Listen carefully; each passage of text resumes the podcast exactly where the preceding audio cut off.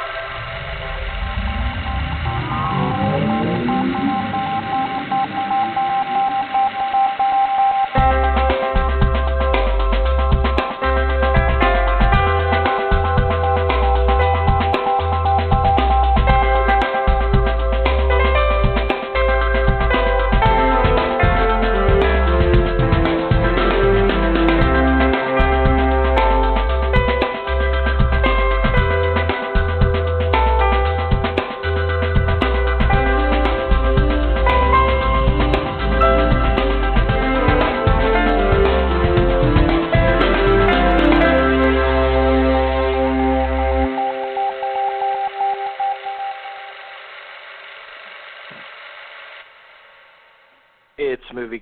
Geeks United. Thanks everyone out there for joining us tonight. We ask why is Ray so blue? As we do once a month. It is Blu-ray night with Adam Long. So, I heard your uh, I'm all out. Of. I'm all out of fresh intros, man. Uh, Uh, you know, I, I can't keep this up every month. That explains that. Yeah, uh, I heard at the tail end of last week's show when uh, Jerry uh, was grudgingly. yeah. One of my, Ah. that was probably the high. Well, no, I mean, I, I actually think that's contributed. I've helped the Blu-ray market out this month by going to the Barnes and Noble, you know, 50% off sale. So I thought I'd help. Oh, yeah. I help the Blu-ray market out twice. Twice a year, I help out. Okay, so just leave me alone. Leave me alone. I, I got a question for you, Adam. sure. Okay. Uh, what do you think of Disaster Artist? The Disaster Artist. Uh, I actually liked it. I didn't love it. I'm not going to tell you I loved it, uh, but I did enjoy it. Um, I, it's not.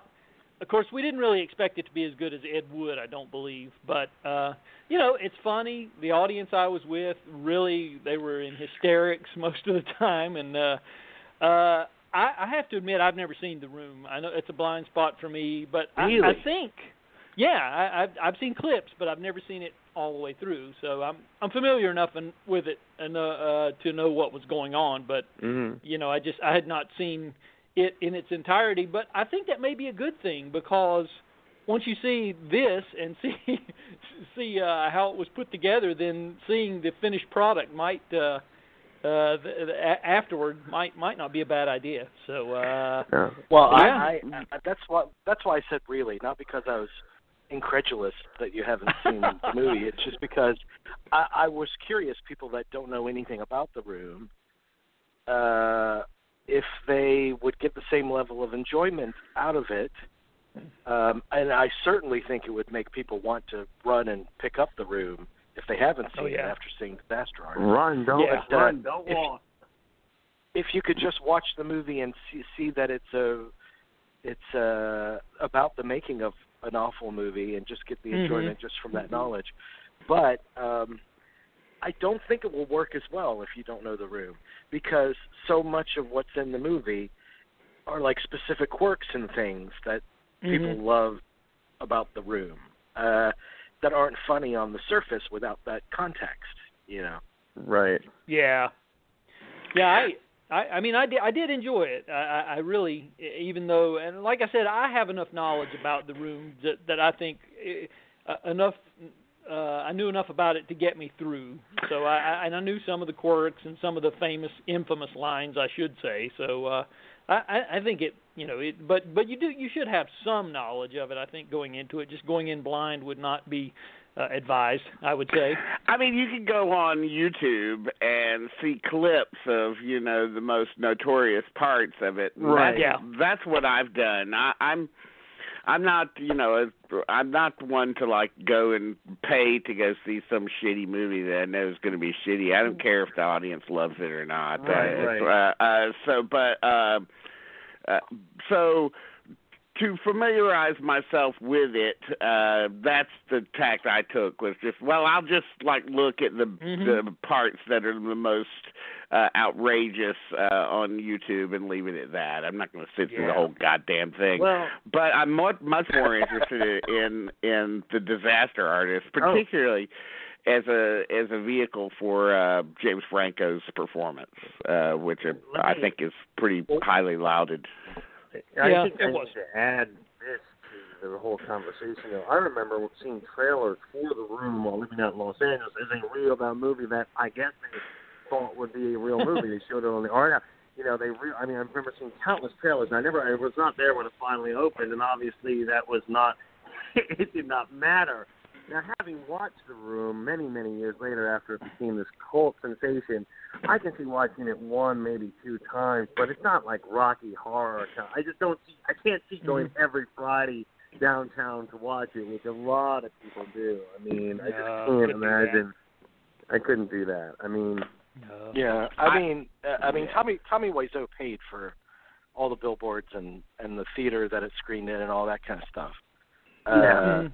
and and and he is like a real mystery figure. That's some of the allure of it, um, because Yeah. you don't know where he's from, what's wrong with him, where he got his money, any of that kind of Yeah. stuff. What's And you know, with the- him? and and you know the Ho- Hollywood Reporter did that whole uh expose on Angelyne, or is that her name? The the blonde bombshell on the bill. yeah. Yeah. Uh, and drudged up her past. I'm sure they could do the same with Tommy Wiseau, but um, Sure. but uh, that's part of the appeal of the movie too, trying to figure him out.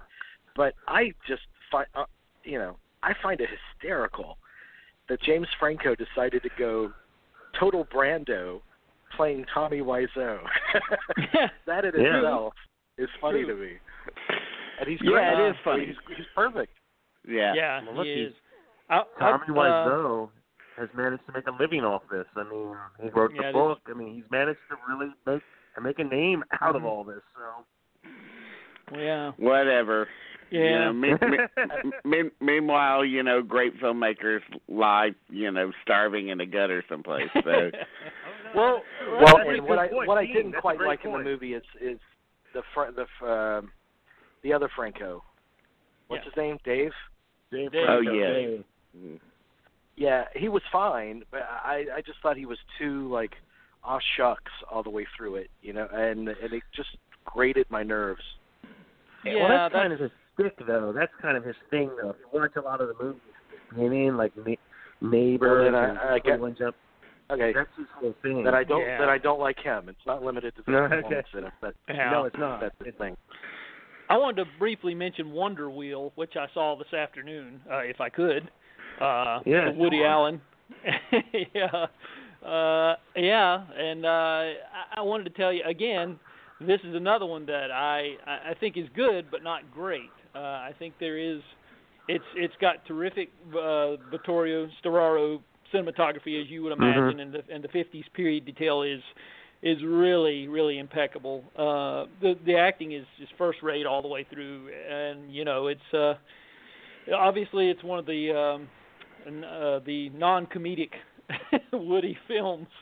Uh, but I feel like he's uh, treading some familiar ground again, and uh, you know, and, and big shock there. yeah, it, it is. It is. There's a lot of that going on. I had high hopes for this, and I thought it was it really the trailer was so enticing, and um, I, I just could not wait to see it. And I, I was a little little underwhelmed, but, but having said that, there's there's some good stuff there, and I don't want to say that it's bad, but um, I did uh, I did catch that this afternoon, and and I also wanted to see if you guys had seen I Love You, Daddy, which I saw about two weeks ago. So No. Yeah. I mean, the only way you're going to be able to a screen.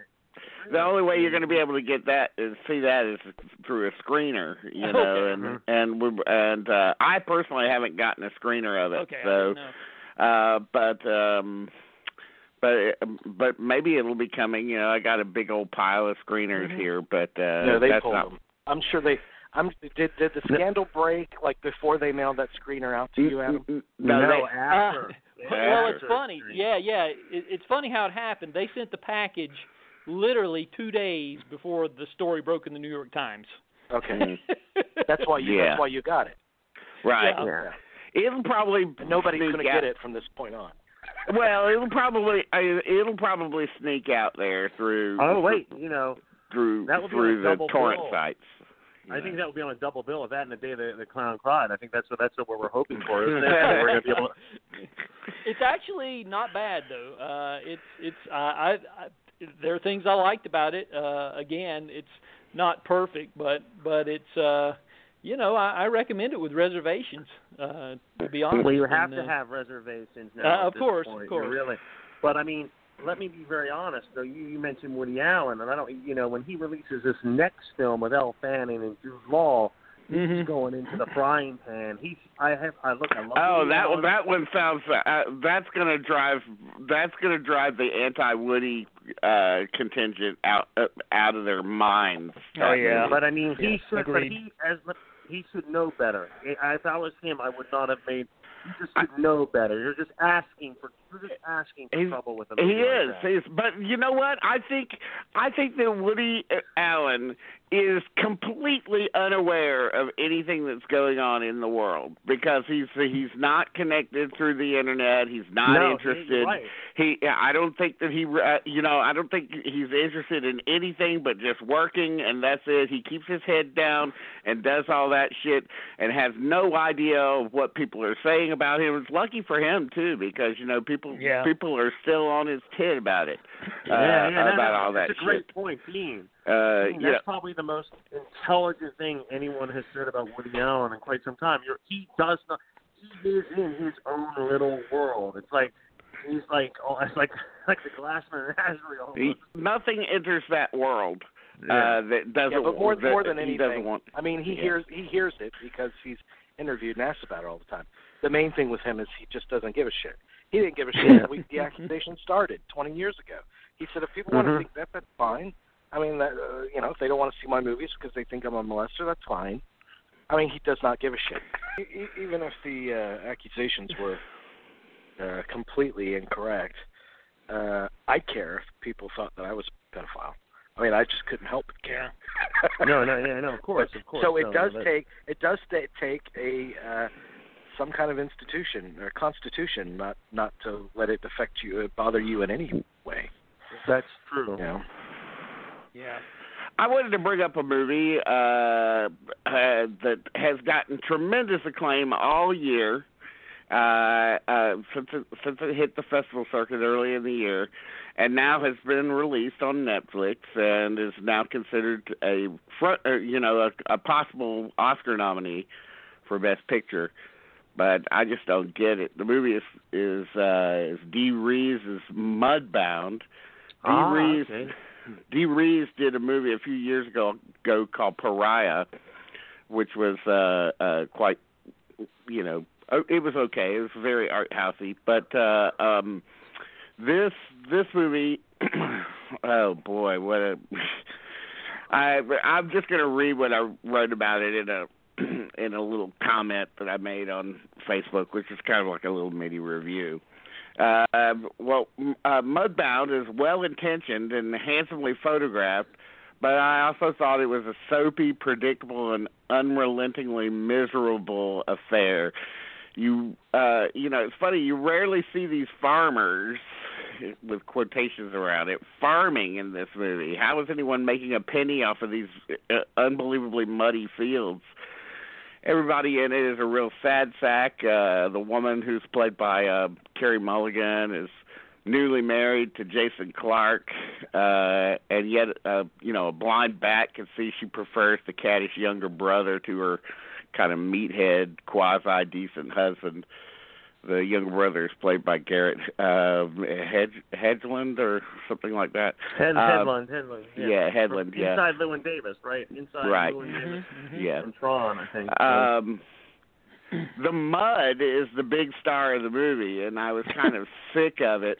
And all the newspaper shack walls. About forty minutes in, I was kind of like, oh, "I gotta get out of here! I gotta get out of here!" Way before the beatings started. And uh finally, when the racist assholes like old Jonathan Banks and a couple of fat bastards start showing up, uh saying things like "You're in Mississippi now, boy," I felt like the movie was fu- on fucking autopilot. Uh, you know, the black family who's all, you know, saintly. Mary J. Blige uh plays the mother. I forget the actor's name plays the dad. Uh and of course it's it's Jason Mitchell who's probably the best thing in the movie uh as the son who goes away to war. Um comes back to Mississippi and is immediately harassed and Uh, I just knew that the black family's going to get a lot of misery, and the white family's going to be the cause of it. But everybody's going to remain all saintly and dignified, particularly the black characters, and the whites are going to be begrudgingly giving, I guess. And you know, meanwhile, the woman in the movie is really shoved into the background as kind of a prize for the warring brothers. And boy, does she have some real winners to choose from here: a drunken fool and a boring lunkhead. And the one character that I liked, Jason Mitchell, bears the brunt of most of the abuse in the film, and you can just see how it's going to go. It's it's a more unrelentingly downbeat movie than even the vilified Mother is. I mean, Mother looks like a fucking fucking you know looks looks like a Rodgers and Hammerstein musical compared to this. Uh, I mean, I you know I loved Jason Mitchell in I'd it. like to see that. that would be good. I loved Mitchell in it, and I did find the finale moving, but I honestly would not recommend this movie to anyone because I thought it was a deadly slog through the corn pone. That was it. I I I don't see how uh how this movie could get a Best Picture nomination, particularly given that it's a Netflix movie. What about that Mary J. Blige performance that everybody's talking about there? Uh, well, she I mean she doesn't have any makeup She's on, and she doesn't she's she doesn't have her Gu- Gucci glasses and her and her earrings in. But I mean, she's She's actually pretty good in the movie. you. uh, Um, I yeah, but it's a nothing role. I mean, I didn't think it was much of a role. She she doesn't I have like- very many lines. The it's the dad no, that's no, got the lines. Bad, it's not. It's not a bad movie. I mean, it reminded me. It's like a, a southern. How should I say? It's a southern take on Downton Abbey, really. Um, What? Why? How? no, no, no. Um, because you're dealing with different. You're dealing with the. Or you have to look at it from a. How do I say this? Because they. well, they're both in the same class. Sort of, but they both go. But you have the master, if you will, the master and the servant go fight in the war together. That's also one of the predominant storylines of Downton Abbey, where he Oh, goes to fight in the Boer War, and then he comes back and he saves his life in World I War see. I One. get it. Okay. Yeah, so there's that rift on it. I'm not saying that's a dominant thing, but that's one of the things I liked about it. Um, That was the What? only the only thing in it that's worthwhile is those scenes with Mitchell and Hedge, Hedlund together.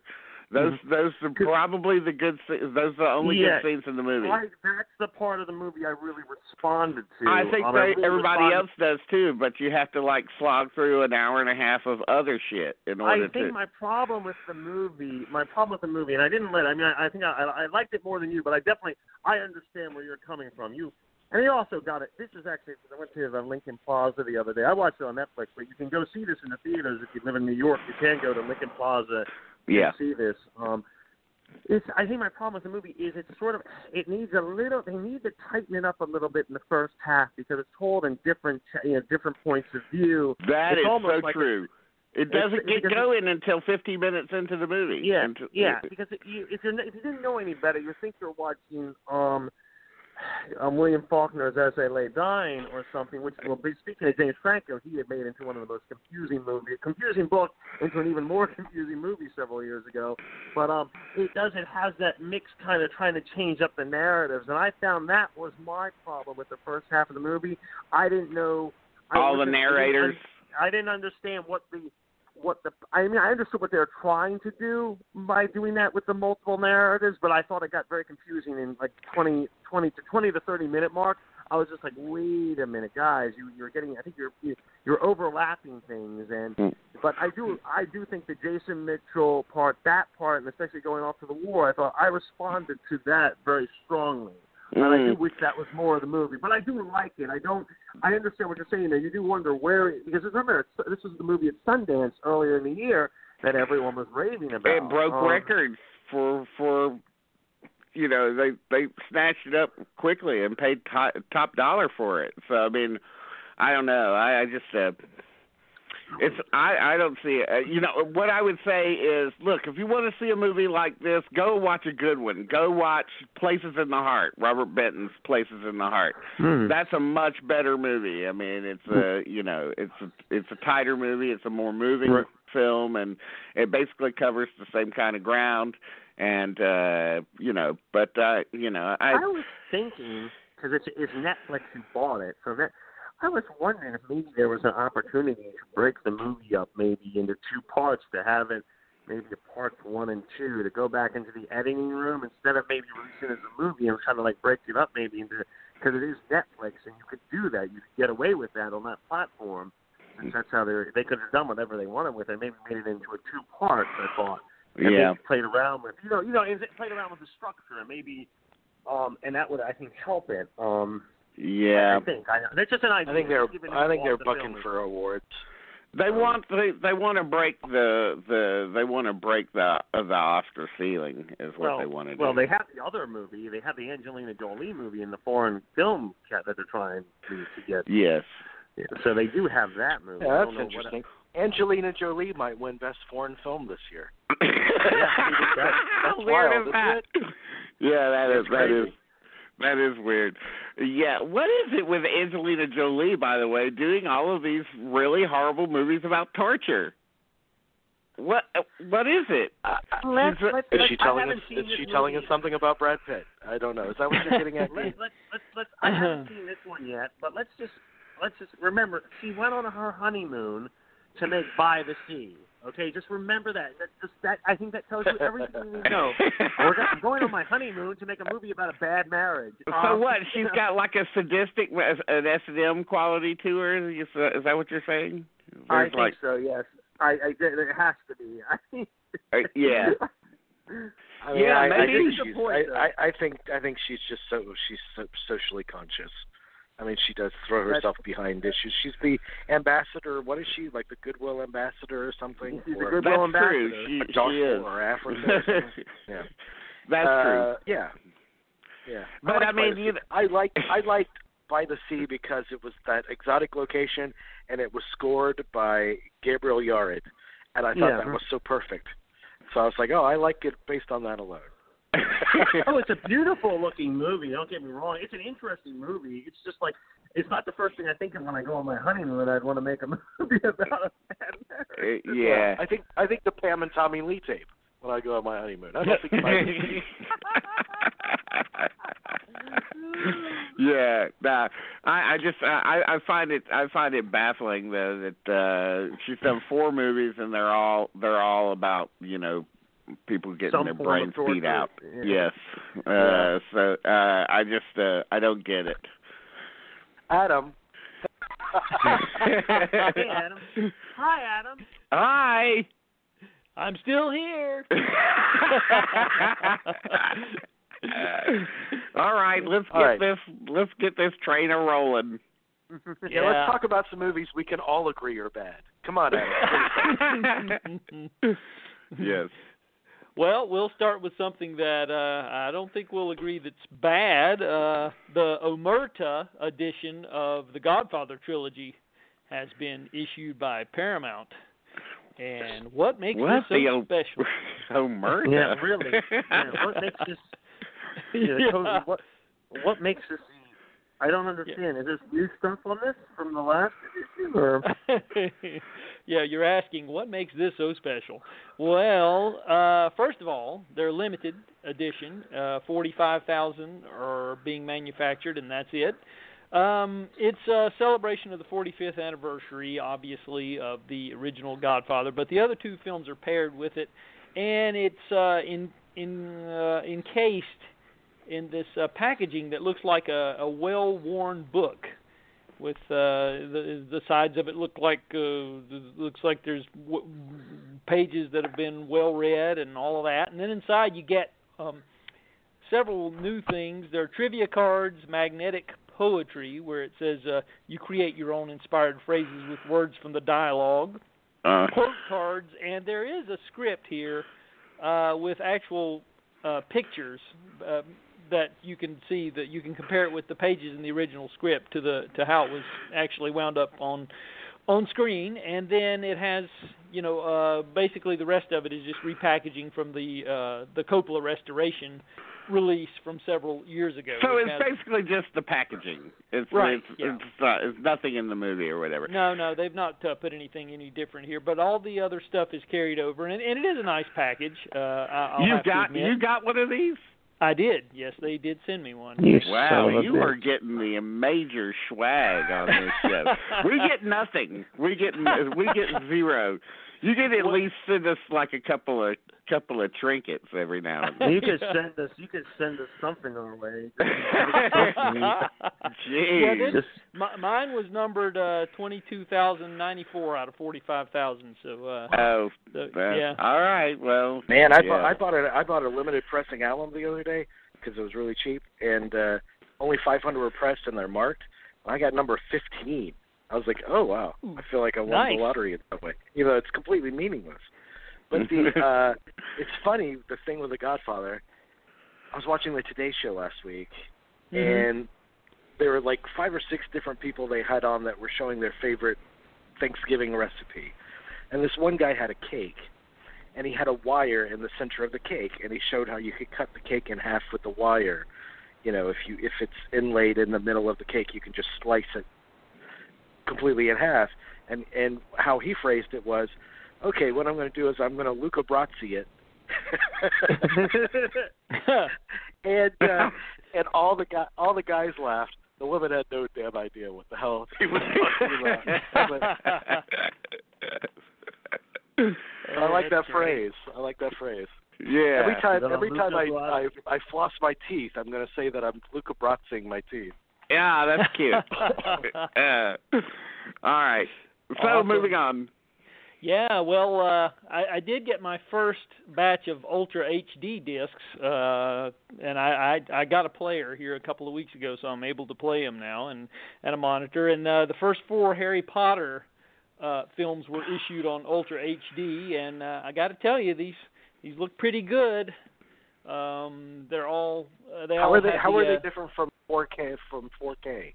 Or is it is It's the it same. same It's thing? the same thing. It's 4K Ultra HD. It's Okay. all the same thing. Yeah. Okay. It's just uh they have this thing called a high dyna- high dynamic range which uh uh they go back in and and there's something about the mastering of the film which brings out, you know, the the blacks and the the color well the colors in general just are more vivid and uh you you can definitely tell. I mean, I, I think probably on newer films you're going to see more of a pop, but still it's pretty amazing what they've done for these old uh these Harry Potter films, these first four, you know, considering how far back they go.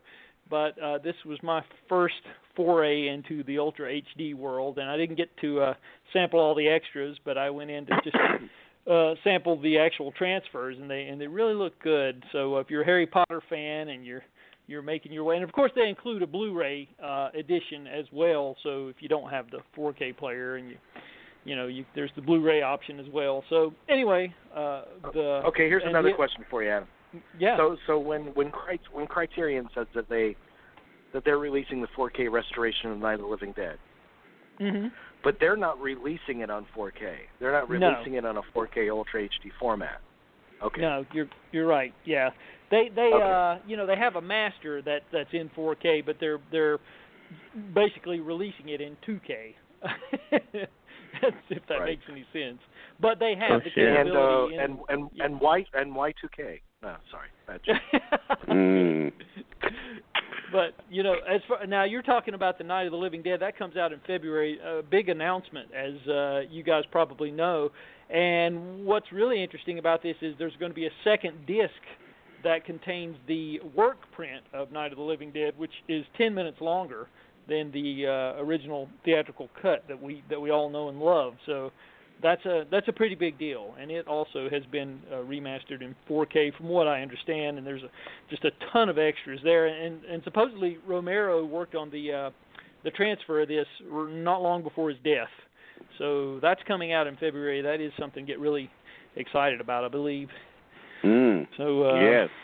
yeah, for sure, because it's been languishing in so many subpar uh, editions, you know, due to the rights issues for years, and uh, we all know about that story. So, um, so I will say that uh, Kino uh, Lorber has issued The Burning Bed on uh, Hmm. Blu-ray, and what makes this interesting is that um, they've actually issued it in the widescreen 1.78 to 1 aspect ratio that we uh, the film was shown in European theaters. Mm. So it's actually has more of a a cinematic quality and a great transfer, by the way, and uh, nice little interview here with the director Robert Greenwald on here uh, as he recalls the process of making the movie and and everything. And of course, this was at a time when Farrah Fawcett was trying to reestablish herself, and this was the one that kind of led to Mhm. the second phase of her career, as we all know. And, Right. uh, but people forget that Paul Le Mat is really great in there too as Yes. her abusive husband. Uh, yes, he's great in it. Yeah. Especially, especially he's very much playing against type because he's very in in all the previous movies he'd been in. He's a very agreeable character in just about every one of them. So yes. Uh so to see him uh playing this this real bastard is uh is really really interesting it, it's been a long time since i've seen it so i'm looking forward to checking it out again even though it's a very difficult movie um yeah. Still holds but- up. It's it's good. Still effective.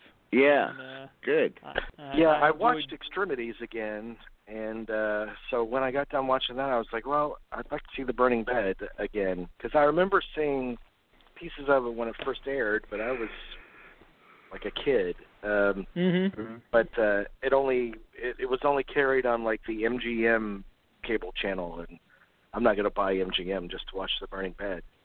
So I guess I need to find it. I'll find it some other way.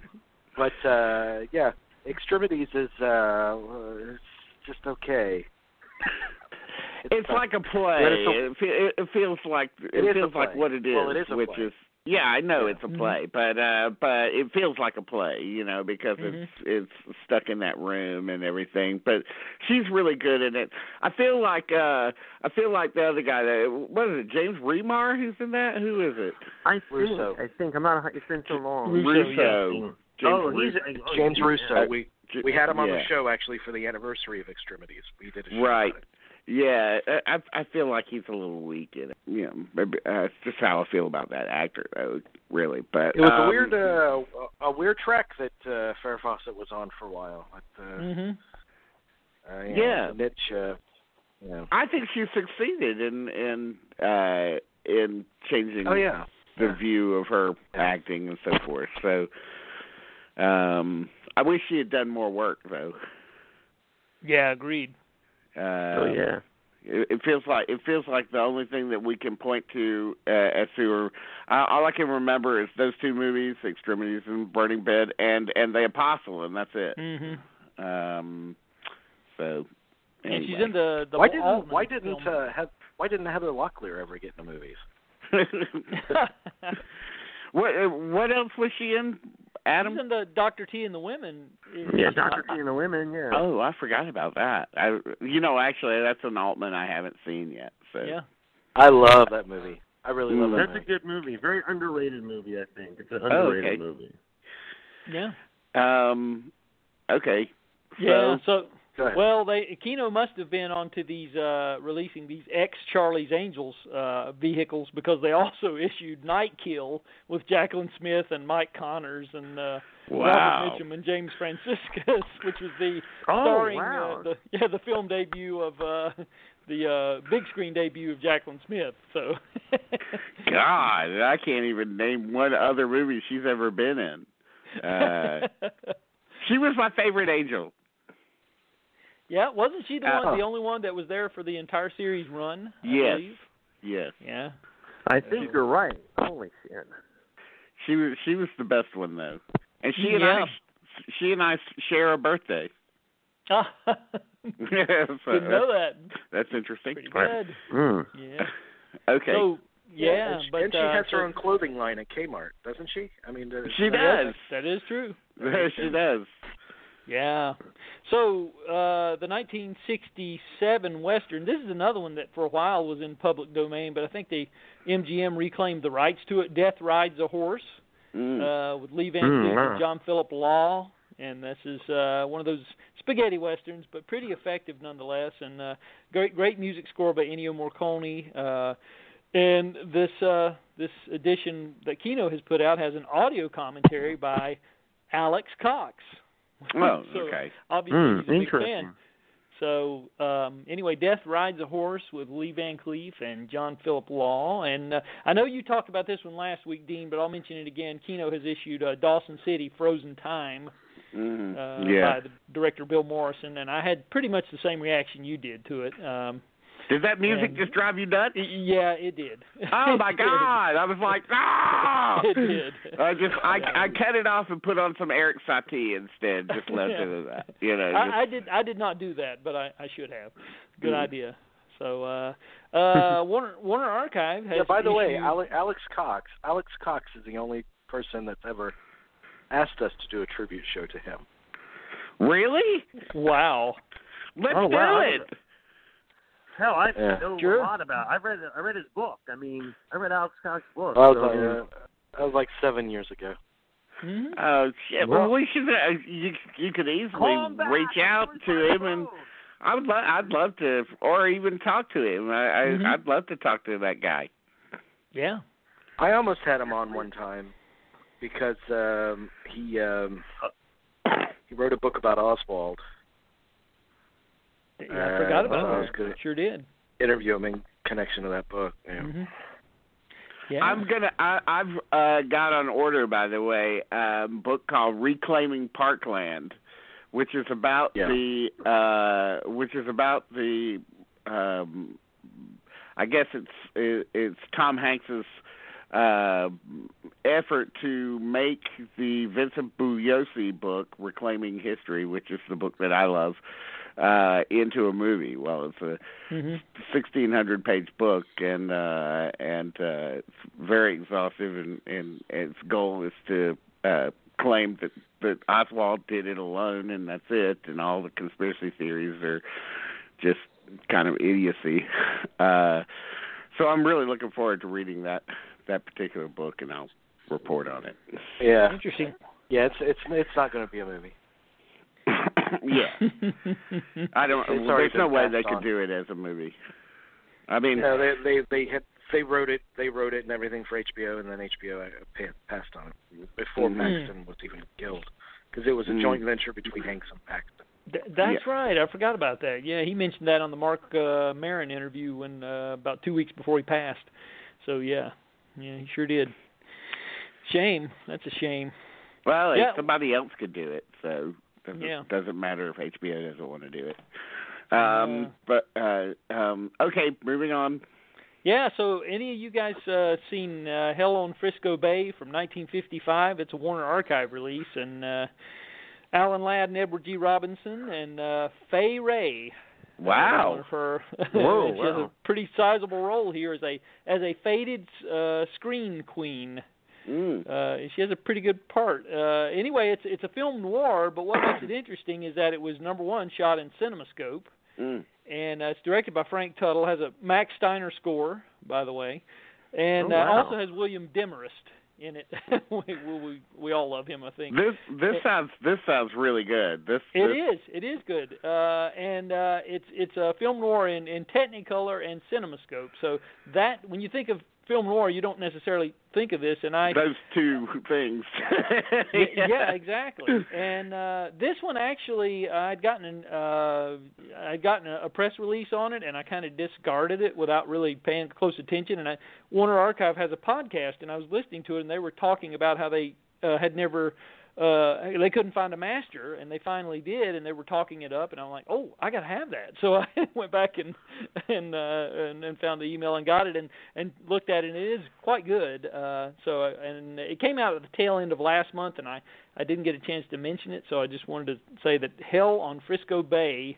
It's about Oh. an ex-cop who's been he's basically just released from prison, and he's going after uh, Edward G. Robinson, who uh, killed somebody and had him framed for the murder. Uh, Alan Ladd is the ex-cop, so that's that's your plot.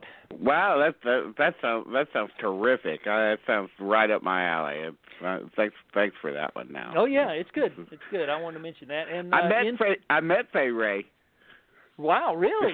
yeah, I did. Wow. At the uh at the Palm uh I guess it was the Palm Springs International Film Festival in Florida, wherever where you know, uh down in Bo- close close to Boca Raton.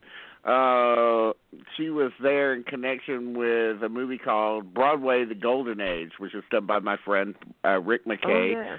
and he's he's currently working on the second installment of of his Broadway trilogy, where he interviews everybody in under the sun. Uh, and uh, Fay Wray is one of the people that uh, he brought down there, and uh, uh, he introduced me to her, and um, uh, he actually invited me. I was up in New York, and he invited me to to go to her uh, to visit her at her apartment in New York, but I couldn't go, which was a missed opportunity. But uh, but uh, you know, she, she was obviously you know quite old at the time. She was in a wheelchair and everything, but still spry and and Hmm. uh, and uh, sharp. So uh, so that was a real thrill, and uh, that uh, knowing her, by the way, led him into the world of Peter Jackson, and he went to uh, New Zealand to uh, to uh, film Peter Jackson doing King his version of King Kong. I don't know what ever happened to a lot of that footage, but Oh, that's fascinating. Yeah. It's uh, it's interesting to see her in Hell on Frisco Bay because she's a brunette in this film, and because we know her from King Kong, and so it's kind of interesting to. Yeah. But you know, you know the face. There's no doubt Mhm. that it's her. yeah. So, uh, but it's it's a it's a good part for her. You know, uh, 20 years after 20 years after King Kong. So, yeah. Uh, okay. So, uh, in Into the Night is the next title. Uh, that's a Shout Factory release, and uh, this is uh, has some nice extras. If you're a fan of Into the Night, it has the award-winning documentary about the making of it, uh, BB King Into the Night, and the uh, Jeff Goldblum. Uh, it's a new featurette called Requiem for an Insomniac, and there's a new piece here with John Landis. Uh, where he talks about it. It's called Back Into the Night. There's the trailer and the a new master, and uh, we're we're talking about the 1985 um, comedy with uh, Jeff Goldblum and Michelle Pfeiffer, of course, that has uh, the interesting pairing of David Bowie and Carl Perkins as uh, gangsters. uh, That's right. can't- Oh, that's right. Yeah. It, it it actually has a tremendous number of cameos in it. Yes. I mean, if you Yes. if you've never seen it, and a lot of the cameos are done by directors. You know, um, True. Uh, uh, David Cronenberg, Richard Franklin, uh, Sam Raimi, I Waldo believe. Salt, uh, Rick Baker, Sam Raimi, Paul Bartel, yeah. Don Siegel, Jim Henson. Um, Mm-hmm. Frank uh, Oz, I believe, isn't he? Or maybe I can't remember Frank- if he's in it or not. Frank Oz, uh, Roger Frank Oz was Vadim. in a lot of his movies. Yeah. that- Yeah, he was in that- about every one of them, wasn't he? Remember Uh, Yeah, I think Spielberg's so. in the Blues Brothers. Remember Spielberg is in the Blues Brothers. Remember Mhm, that? mhm. Yes. Yeah, uh, yeah, exactly. Jonathan Demme's in this. Carl Gottlieb. Uh, Yep. All all sorts of people are in the film. I love it. I just love this movie. I have to admit, it's just uh, It's a good movie. it Nothing to be sorry about. It's a really good movie. it's it's and I'm I'm glad Shout Factory put this one out. It's on their Shout Select line, and uh, they've done a great job. So they must be commended. Uh, and when are we uh, going to War- get? Uh, when are we going to get uh, vibes? When is that coming out? Vibes. It- that I'm should sure- come out. I'm sure it's uh, on the way uh, some from somebody. I you know uh, interesting you should mention that because along the same line last summer there was a British company that put out Electric Dreams, but it Mm. hasn't that's never been issued Yeah. in America by the way. So uh, That's a cult That- movie. That's a cult movie. it, it is. Uh, Oh, it the, is. Uh, and the if if you really want to be a Goldblum completist, uh, you got to throw in like uh, Beyond Therapy, uh, Christopher true. Durang, Oh, Robert yeah, Altman, Yeah. True, movie. true. Yeah. Yep. That's a good point. which terrible. It's terrible version. I've heard it's one of his worst. So, yeah. is it worse than OC and Stiggs? uh, I think so. I mean, it is, it's it's it's completely forgettable. But the Hmm. it's interesting because with the character that Goldblum plays, he just that character is supposed to just break into tears, like for no reason at all. That's he's just highly emotional. And there's a scene in a restaurant where he's with a woman and he starts breaking into tears. I guess Goldblum couldn't do that, so he just would stop and put. Uh, this is all on camera. This is the character that he created. He'd stop. He'd put eye drops in his eyes, and then he'd pretend like he'd cry. well, that's kind of funny.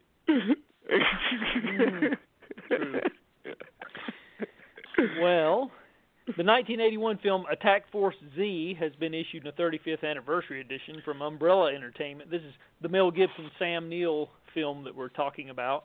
Yeah, so like double feature of this and Daddy's Home too. I mean, you can't. You can't of yeah.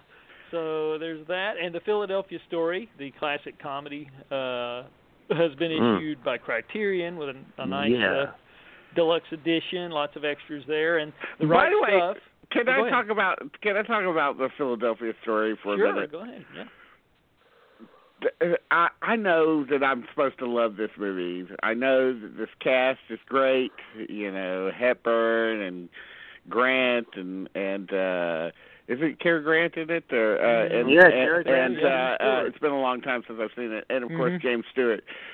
I know I'm supposed to love this movie, but every time I watch it, I am bored shitless.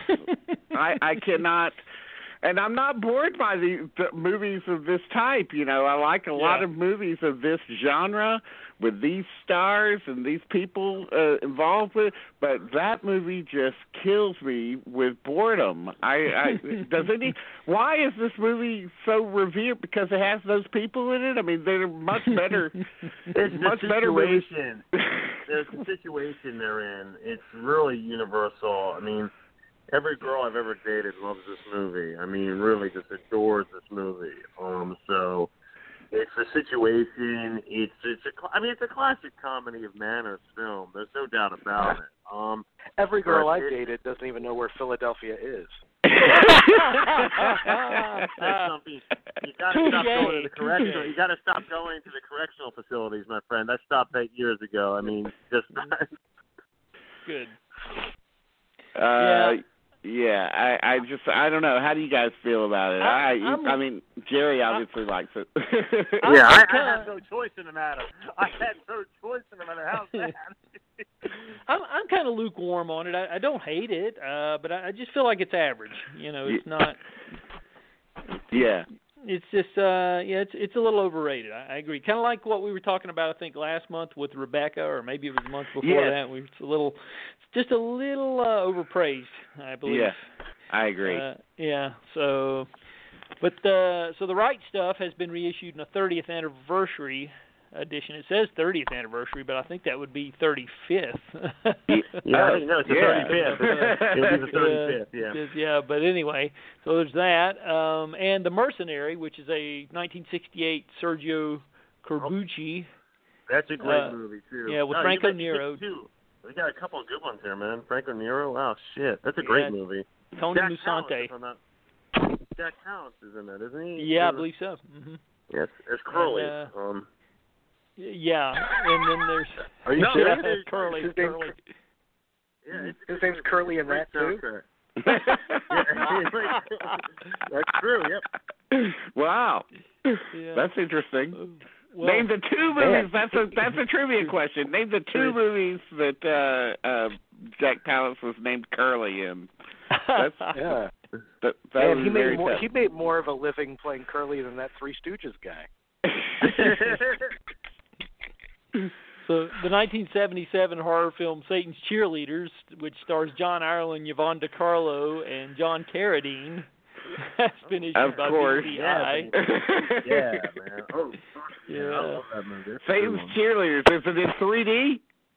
Uh, no, no, No. it's not. Too bad. Too bad. But it is You know- 4K. Well, yeah. Well, it's funny, you know. I see John Carradine's name in these movies that were made during this period, and I always think about that quote Joe Dante made on the uh, the the bonus features on the Howling Blu-ray, because he said uh, he made the Howling at a period when he was saying yes to a lot of things that he should have said no to. mm, yeah, that's true. Oh well.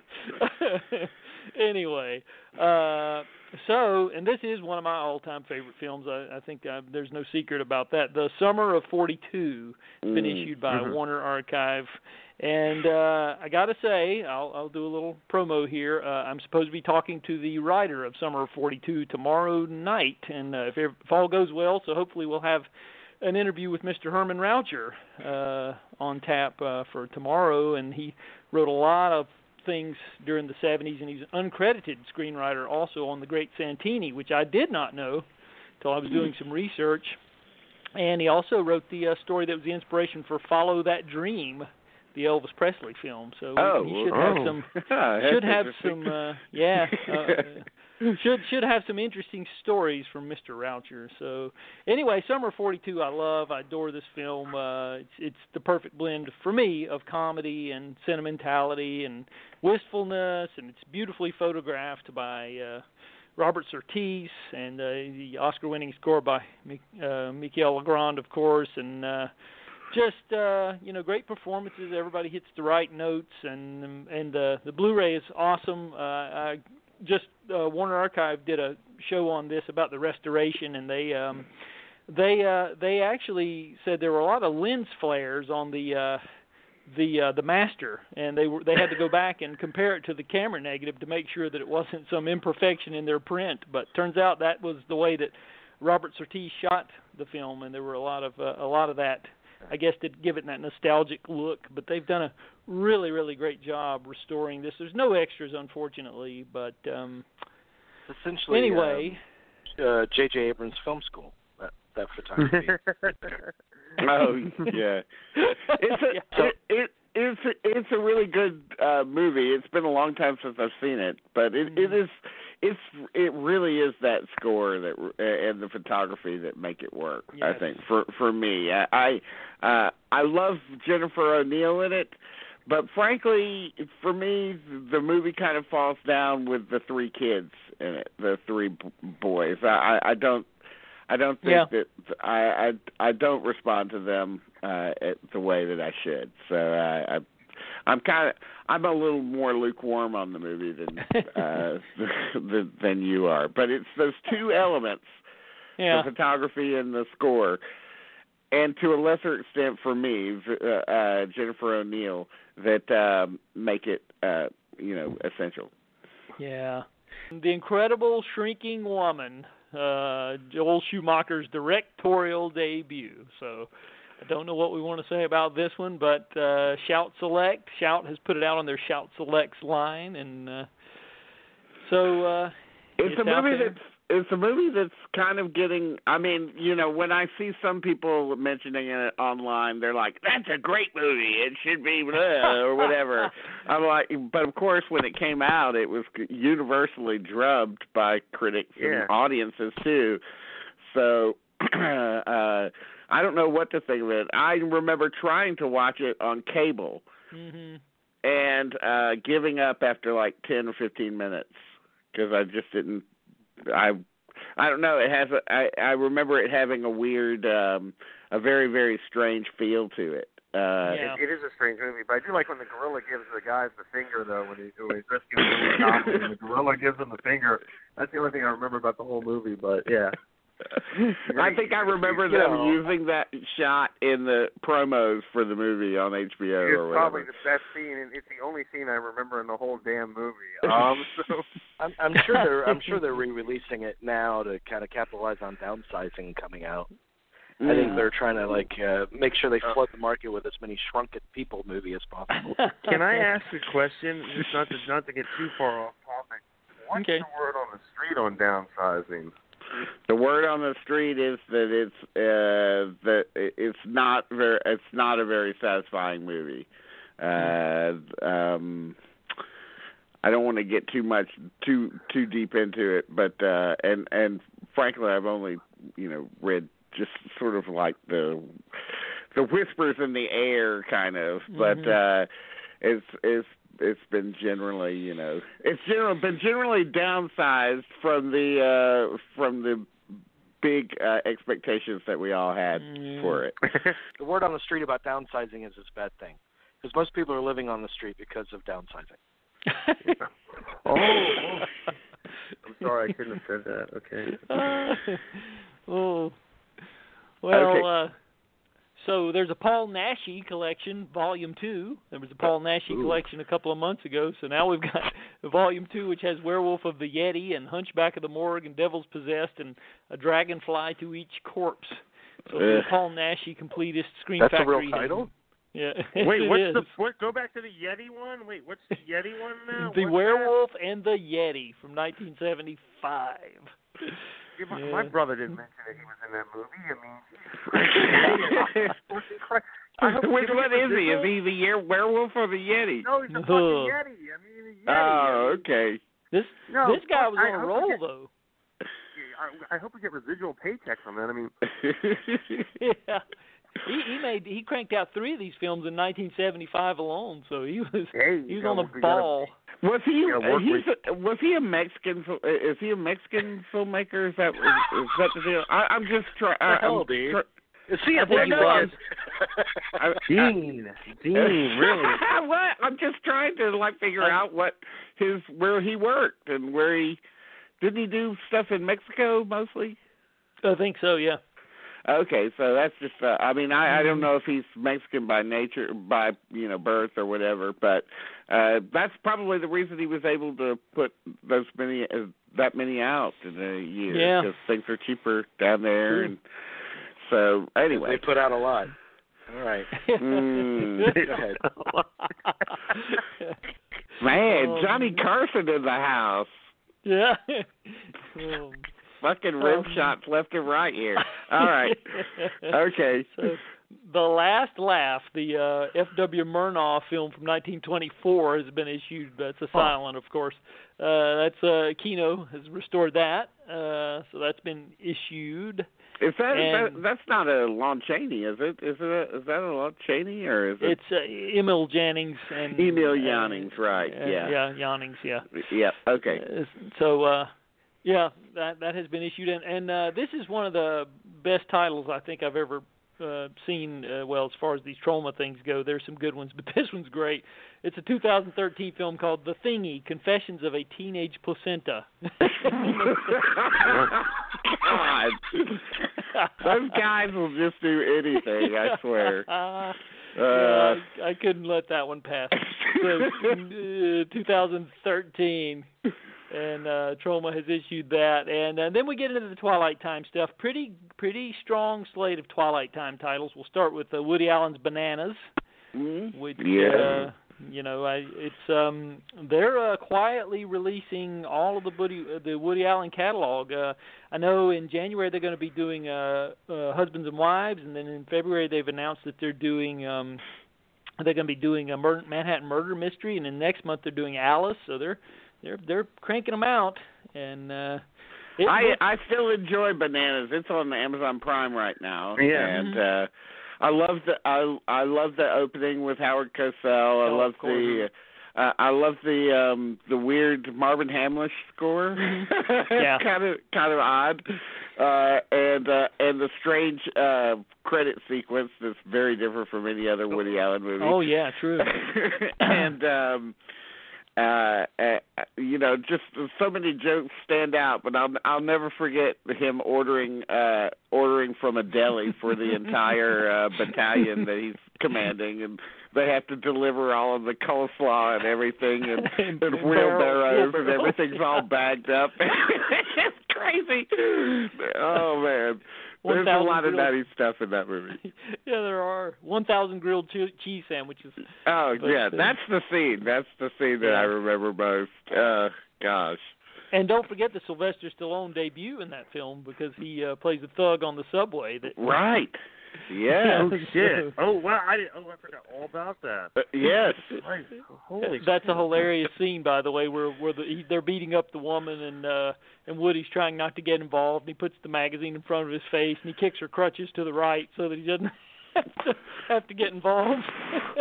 That is so great. great. Yeah, it's a good movie. It is. It's so so good. Yeah, I, I watched it again, and the transfer is impeccable. By the way, they they've really done a good job. And and as an interesting piece of trivia, I said that uh, Ralph Rosenblum, who edited the film, he said that uh, you know there's roughly 150 gags in the film, I think, and he said that Woody. There were about 300 filmed. He only used about half of what he had written, so you can only imagine uh, what what was not used.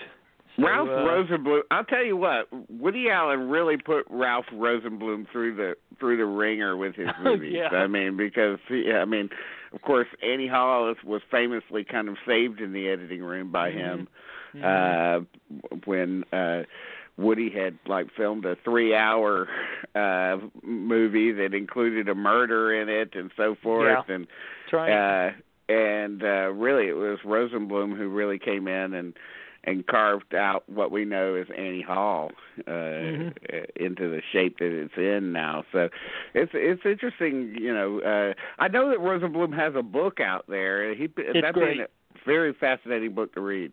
Yeah, it's great. I have it on my bookshelf. It's I highly recommend it. It's uh there's a fascinating chapter on the making of the producers, which is just uh it's worth that uh, for worth it for that alone, if nothing else. Uh, Mm. Because uh, Mel Brooks is he's uh, uh, according to Ralph Ros- Rosenblum was very overconfident when he started, and then when he finished, he was scared to death. Basically, he changed very quickly. Wow, wow.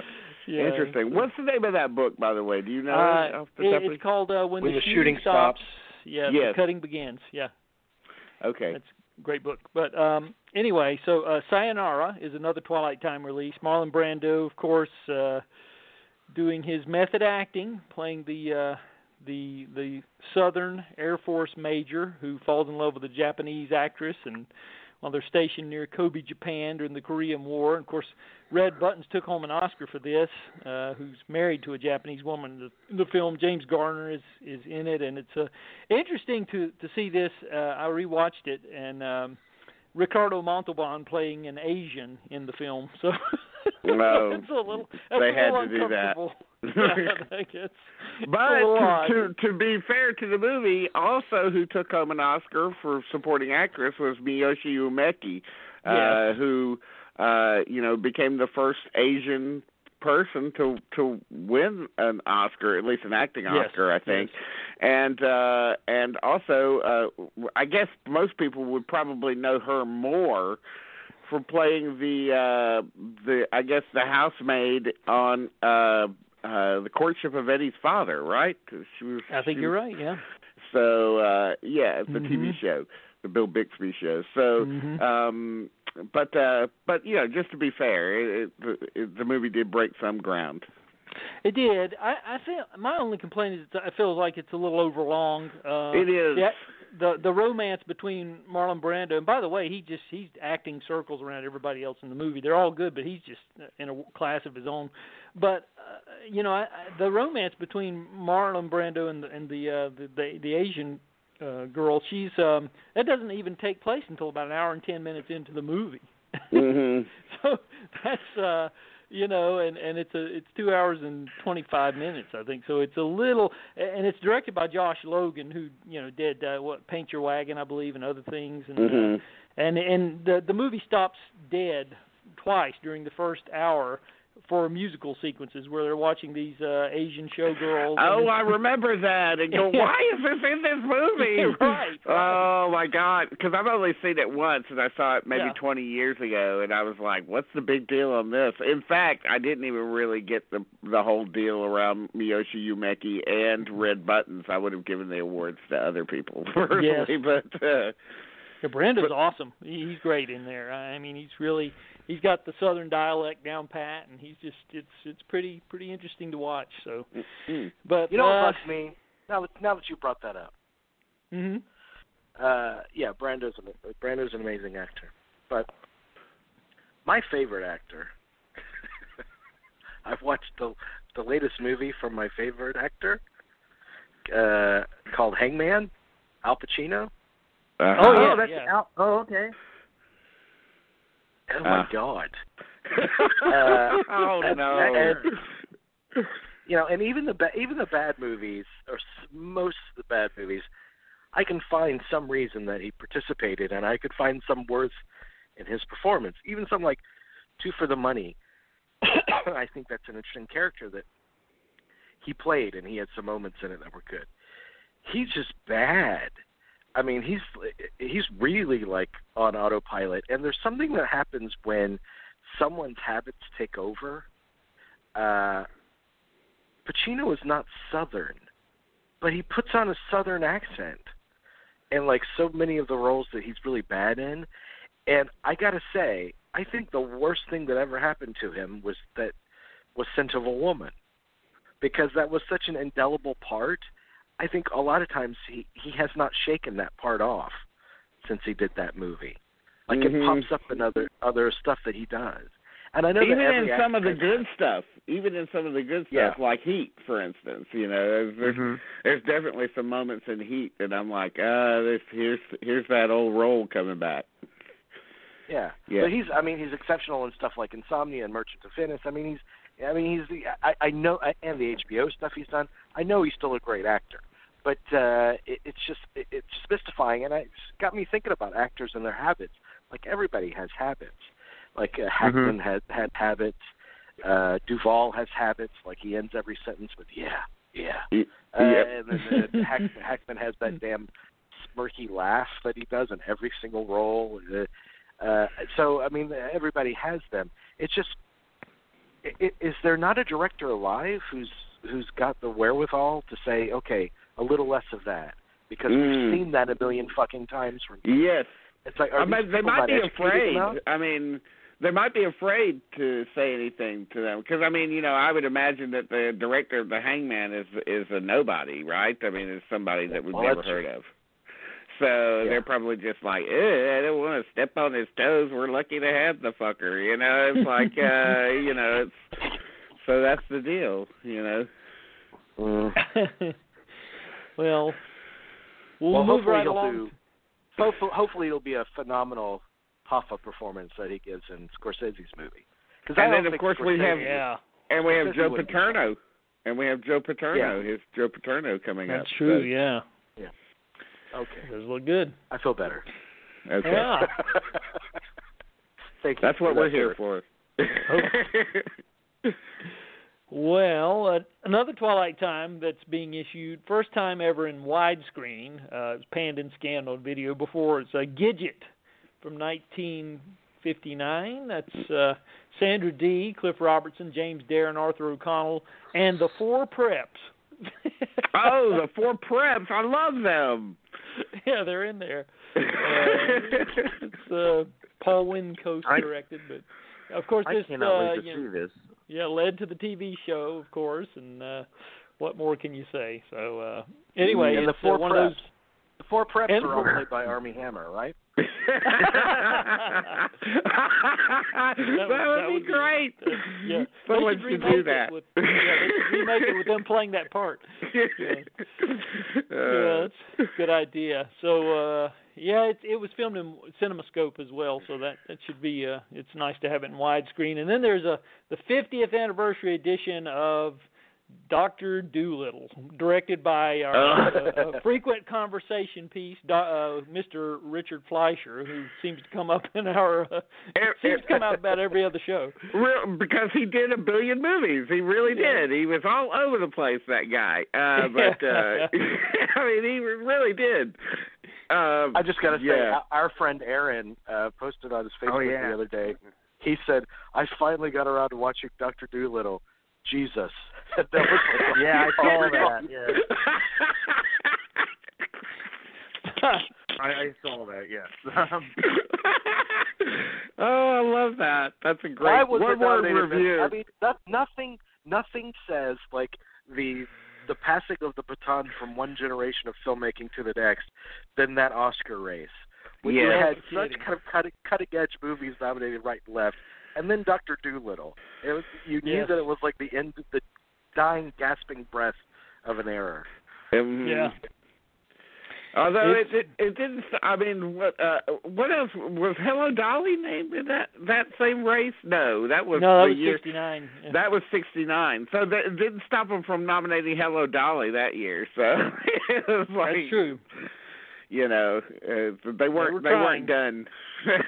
yeah, they they did, they didn't learn any lessons because they had a couple of and Star was a big failure too. You remember in '68. Yeah, yeah, but that didn't in- stop that from getting a few nominations too. Nope, so. it did not. But uh those those were those were all big colossal failures.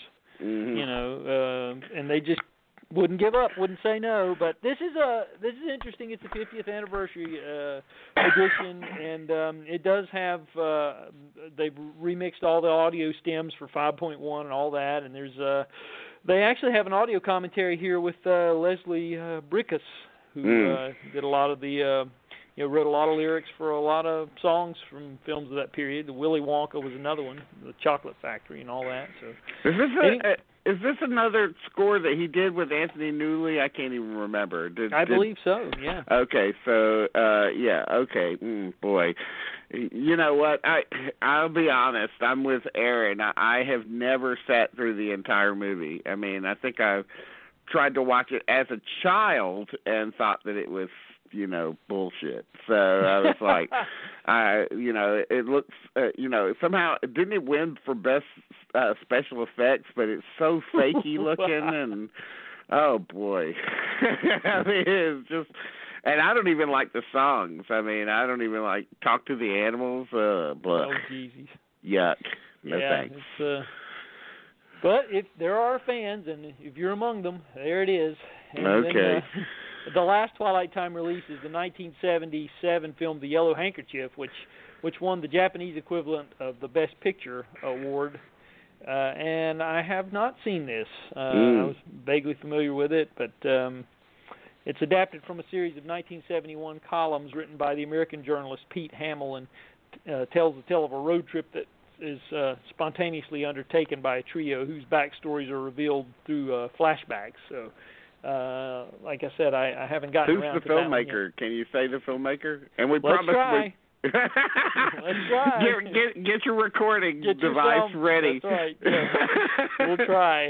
Uh, Yoji Yamada. Not too Okay. difficult. So. Okay, not too bad. Yeah. So, um, anyway, uh, Kikuchi, uh, Shunsuke Kikuchi. Wait, what's the name? Wait, wait, wait, I'm sorry. What's the name of this movie? What's the name of this? Um. It's the, the Yellow Handkerchief Uh, from 1977. Kikuchi. Uh, Shunsuke Kikuchi. That's a really good. I think I've seen. Wait, I think I've seen that because this is by the same director of the Twilight Samurai, right? Um. I think so. uh, well, both very don't good hold me to movies. that. Um. Yeah. Um. Very wonderful movies. Wonderful, wonderful So- movies. Yeah. Well, uh, we have Attack of the Puppet People from 1958. Scream Factory has issued that. God We damn go, it. we go from the yellow handkerchief to the attack of the puppet. People. Yeah. That's fucking one. That's fucking. Directed by wonderful. Burt I. Gordon. The great Burt I. Ah, I love Oh, him. poor Burt. Poor, poor Burt Gordon. Poor Burt. Yeah. He's still among us too, by the way. He's still in. The, he's up in his Really? 90s, but he's still still around. Yeah. We got to get him on the interview him, show. Yeah. I'd love to actually if he if he'll do it. I, I'm actually friends with him on Facebook. I should reach out to him. You should. Let's get him on the show and talk. I'd love that. I, Yes. I need Yes, to do that. it'll be part of it'll be part of our new special One Foot in the Grave series. It'll be great. hey, we have to wait. We have to wait until these guys are available. You know, they have a lot of time now. Yeah. Well, yeah, Well, yeah. that's what Gilbert does, right? That's what they do on their show. So, that's yeah. true. That's true. There you go. Yeah. Yeah. You know, I, I was just listening to an older. It's very quickly. I'll digress, but there, I was listening to an episode I'd missed uh, from the archives on Gilbert, and he he was interviewing J, uh, Judd Apatow, and he he told a great story about. Uh, said that when he was uh, a teenager, they used to ride these. Uh, they used to ride their uh, mopeds or whatever up on Mulholland Drive, and uh, they were riding up there where uh, Jack Nicholson lives. You know, his house is on the right, and then Brando's is on the left. You know, down the hill. And uh, they got up to the gate, and they just happened to stop, and a, a woman pulled up, and they said they just happened to hear Jack Nicholson's voice come through the speaker box, and he says, "Well, you got to take your pants off before I open the gate."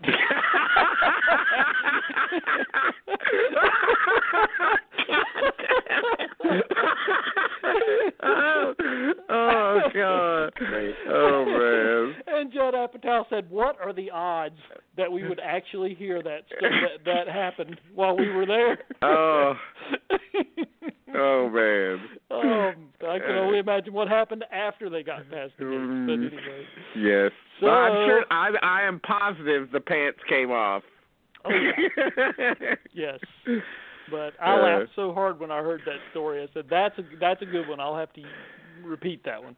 Mm. So uh, yeah, so Warner Archive has issued Battle Cry uh, from 19, I believe it's 55. Yes, uh, directed by Raoul Walsh and running two hours and 29 minutes, and it's uh, Van Heflin and Aldo Ray, and uh, you know it's the uh, it's a World War II thing. with them. So um I love Aldo Ray, but I can't stand Van Heflin. I, I don't know Yeah. why. I just uh, It's- it's you know there- it's something about Van Heflin's like red hair and his and his sort of uh you know that skin that sort of orange skin is like uh, I don't know. It's uh, he works better in black and white than he does in color. Let's put it that way. Yeah. So I mean, Uh, I've always felt that uh, that it, it was never the same after David Lee Roth left. That was always. Oh, I know. on. Yeah, always, always, always that. Oh, Van Heflin, please. Yeah. All right. and and speaking of Gilbert, the Gilbert documentary has been uh released. I saw that. Uh really? Was it good? I haven't seen it yet. uh, it was fine. Like, uh, yeah, it's fine. It's good. Uh, because you and I are alike. We we both really like Gilbert Gottfried. Yes, uh, we do. Like every time you and I talk, we talk about Gilbert Gottfried. It seems like. But uh, yeah, uh, the first like 20 minutes are especially kind of revelatory because you do Mhm. really see him uh, with his family and how he is with his kids and how gentle natured he is. And then there's a part towards the end that's that's pretty moving. Hmm. Um, it, it's it's good. Uh, and I was thinking, is this all going to be like Soft Gilbert? Uh, but no, no, it doesn't skimp on his uh, atro- atrocities on stage. oh, okay. By the Oh, way, man. just to go back to Battle Cry for a second, it does have a pretty good cast. Not only just reading off of IMDb, not I've never seen it, but uh, uh, Nancy Olson, who was in uh, uh, Sunset Boulevard, nominated for an Oscar for that. James Whitmore, Raymond Massey, D- Tab Hunter, Dorothy Malone, Ed Francis, uh, and L.Q. Jones in an early role. Ooh. Uh, and so and Fess Parker, just just in case all of that wasn't enough. So actually, that supporting cast makes me want to watch it a, a little bit more. Yeah, interesting, very interesting. So, uh, there's, uh, mm, let's see, where was that? J.D.'s Revenge, 1976, has been issued by Arrow. That's uh, starring Glenn Turman, Louis Gossett Jr., and uh, um, Fred Pinkard. That's a horror film about this uh, gangster who comes back to get revenge uh, after, as a, I guess, possessed by a demon or whatever. right? Grave. It's, it's a zombie. Zombie, that's right. Yeah, yeah. I've seen it. It's been a long time, but Yeah. one of those black exploitation things. But uh haven't seen it in forever, so I don't Mhm. remember a lot about it. But uh Arrow has issued that along with the George Romero box set Between Night and Dawn, which uh contains all the films he made between Night of the Living Dead and Dawn of the Dead. Um So what? The Crazies and yeah, there's always Vanilla, the Crazy. oh, I tried to watch. There's always Vanilla. That's one of his only. I think is that his only like non-genre movie. Like I think basically, it is. Yeah. Where Yeah. I tried to watch it, I was like, it's unwatchable. I couldn't watch it. it was, it was, you know, thirty minutes in, I was out of there. Well, he was hellbound and determined to do something outside the horror genre after that. He was trying to distance himself, and then he he realized, I think, that that was a bad move because I've read interviews where he regretted it. But you know, he, he yeah, it's one of those messy kind of '60s movie kind of feel Yeah. to it, you know, where it's freewheeling and and you know and uh you know it's ugh, Mhm, bleh. yeah. you know if you, it's like one of those '60s movies that has a lot of party scenes in it, and you're like, what? And it's just a bunch of Yeah. obnoxious people. Ugh, no thanks. Yeah. Well, a couple of Criterion releases here. Uh, one is uh, Les Samurai, uh, with Jean, P- directed by Jean Pierre Melville, Alain Delon, and uh, Nathalie Delon. And um, Mhm. I haven't seen that one actually, but uh, from 1967. And uh, I have to say, I have to say, it's kind of a, it, it's kind of a, it's a little bit of a blind spot for me. Uh, that Yeah. one too. Which one? movie- Which one is it? Which which? The um, Samurai. yeah, Les Oh, that's a masterpiece. Mm. That's one of the. Um, you could not have Hong Kong cinema without that movie. In Mm. all seriousness, um, that's John Woo's like, that's his favorite film of all time. One of his favorite films. So the relationship between um, Melville and Delon is really sort of the cornerstone of modern Hong Kong action movie from the '80s on. Yeah, Um, interesting. you know, yeah, so you know, but I really strongly recommend that movie. Mhm. I, I saw it 20 years ago, and it, it just it's amazing, beautiful movie. And, and it's got a little bit of an influence on uh Jim Jarmusch too for Ghost Oh. Dog, right? Yeah. Oh yeah. Oh, So- no, certainly, absolutely. Mm. So there's well the other another Criterion release is um well actually two more. There's uh, Jabberwocky, which is Ah. the uh, oh. Oh, I yeah. forgot about that. Yeah. Oh.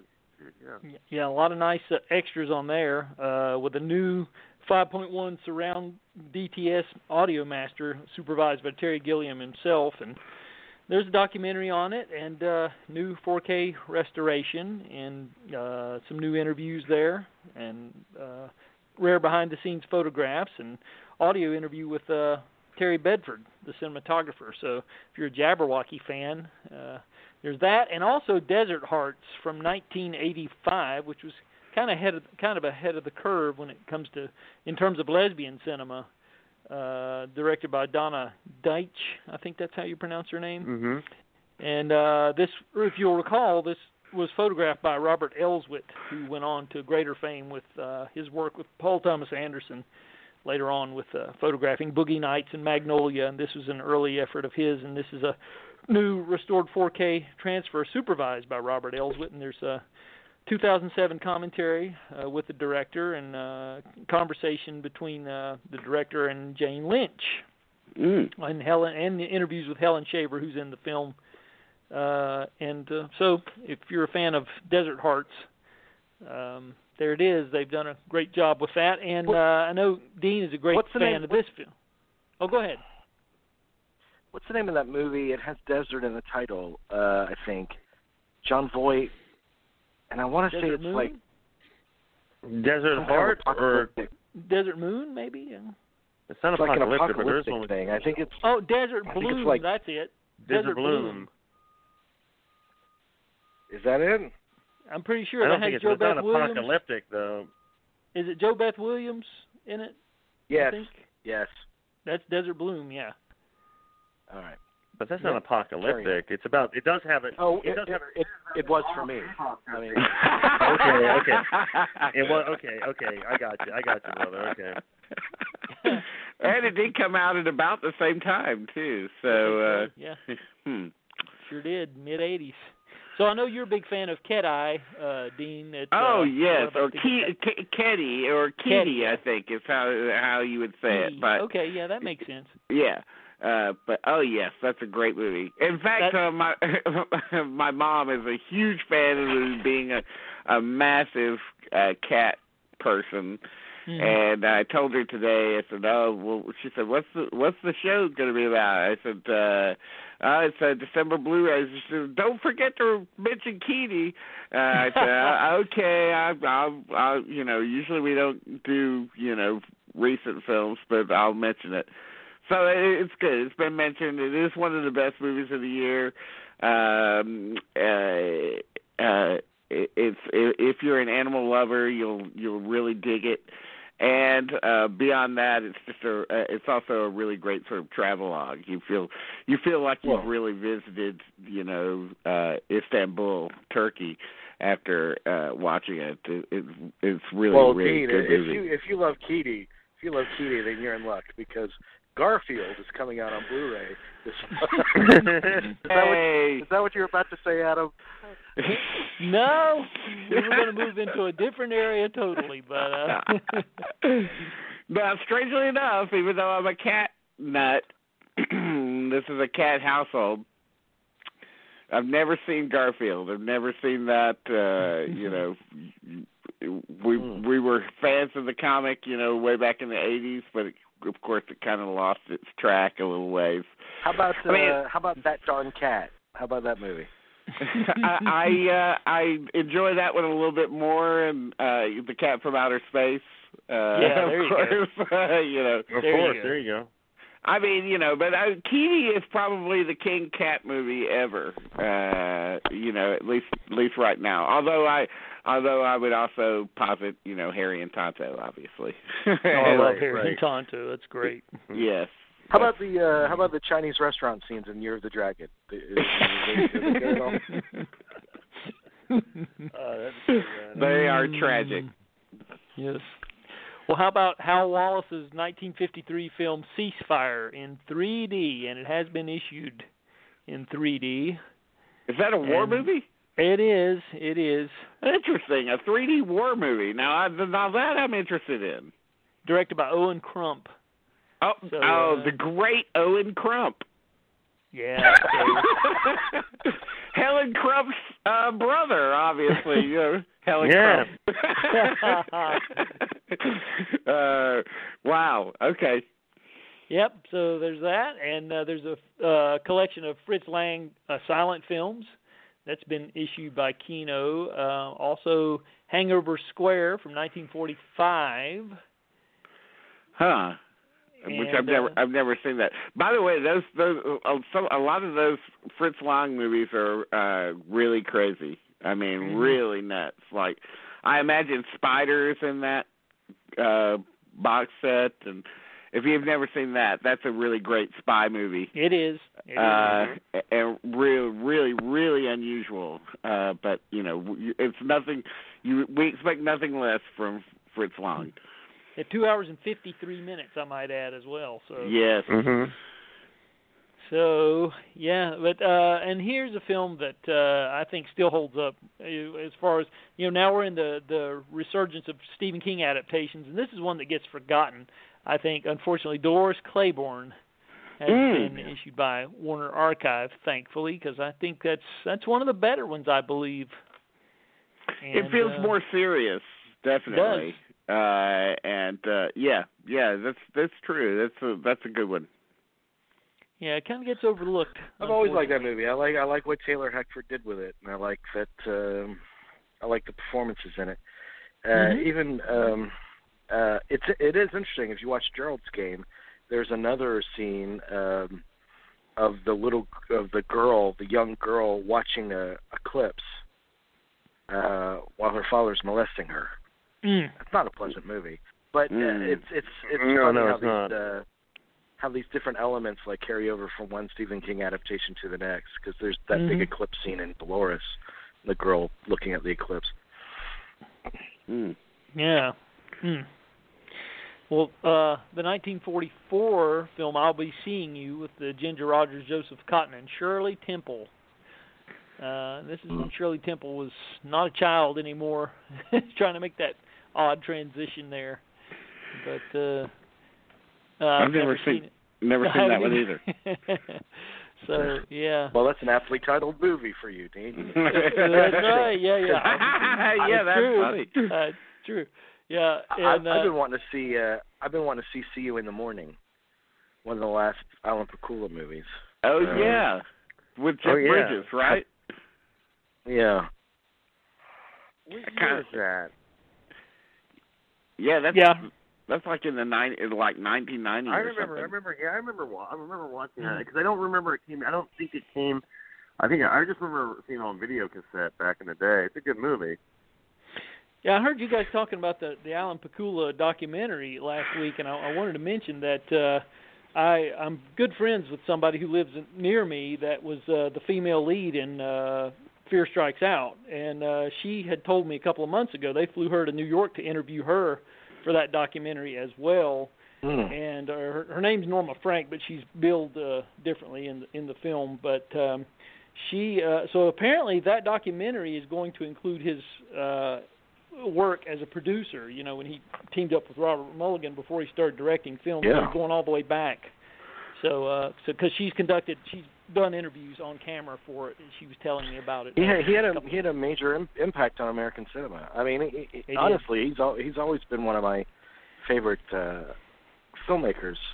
yeah, and a rare film or a rare producer. Uh, I mean, like an Oscar-nominated producer. He almost won the Oscar for To Kill a Mockingbird. yeah, But uh, um, uh, the rare producer that uh, successfully makes the jump over to being a director. hmm Uh, very, very rare, I think. yeah, that's true. Yeah, she uh she she has some interesting stories that she's told me, and so uh, I, I thought about actually trying to get her on uh, because Fear Strikes Out turned uh, 60, and so I thought, well, that might be interesting, but I, I just never got past the the thought stage of it. mm. We did. We well, did if you're going to do it, you better do it now. uh, better get on with it, right? right? Yeah. So uh, there's a couple of other. We're getting towards the end here, so uh, we're actually doing this in record time, I think. So we're, we're getting real close to the end. But the uh, the Defiant ones is a, a recent thing, but I, it's a documentary I wanted to mention. It's the one, uh, the documentary about Dr. Dre and Jimmy Iovine. Oh, yeah, from HBO. From HBO. Yeah, directed by Allen Hughes, and uh, uh, pretty pretty good stuff. Um, if you haven't seen it, well, I, I would recommend it. What's the Uh, deal there? I mean, what, what's the real? I mean, it, it's it's. Uh, what is the? I guess what's the drama here, or whatever? Well, it just chronicles their, you know, how they're how different their different backgrounds, and uh, you know how their partnership was kind of was not something that uh, that would have that you would have anticipated. How you know these two people from different backgrounds came to that place where they became collaborators and and contributed like they did. Okay. Uh, but it, it goes all the way to their their past, and you know it, it traces their uh, the the places that led them to each other and uh, all that. So it's By the way.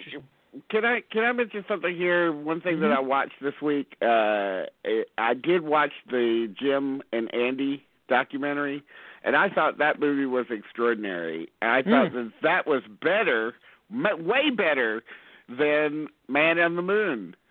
I mean, way better.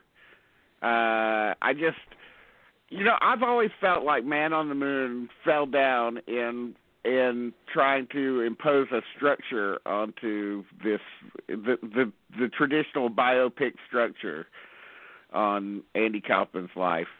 And I felt like this movie really got into Andy Kaufman and of course into Jim Carrey uh just way way more uh successfully.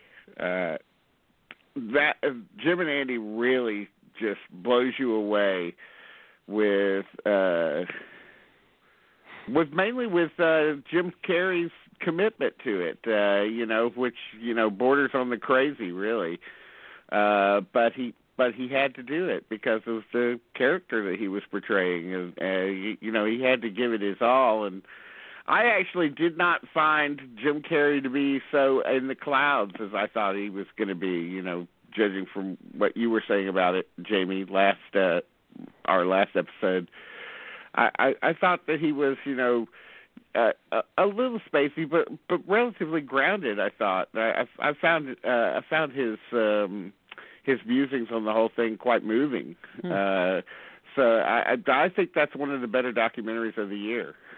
Um, Yeah, there are just there are just moments of his interview, like the end when he's run out of bullshit to say. Where oh yeah. the- yeah. Well, he just said, "Well, I'm just tapped out. I don't have any more to to give you." you yeah, know, after so- go after after go after going on talking about you know do I have free will when I pick up this teacup and he went on a big like five five minute rampage about the state of being and all that kind of stuff. I I didn't I didn't roll my eyes. I didn't see all that in it. I just uh you know, I mean it, it might be there but but that's not what stuck out to me. So, but uh but you know, whatever. you know, we still both like the movie. So Nice. All right, moving on. Well, okay. Uh, a couple of couple of things here. Well, another Stephen King adaptation has been reissued by this time by Scream Factory in a um, and they've done a a, a two disc special edition, new 4K transfer and new extras.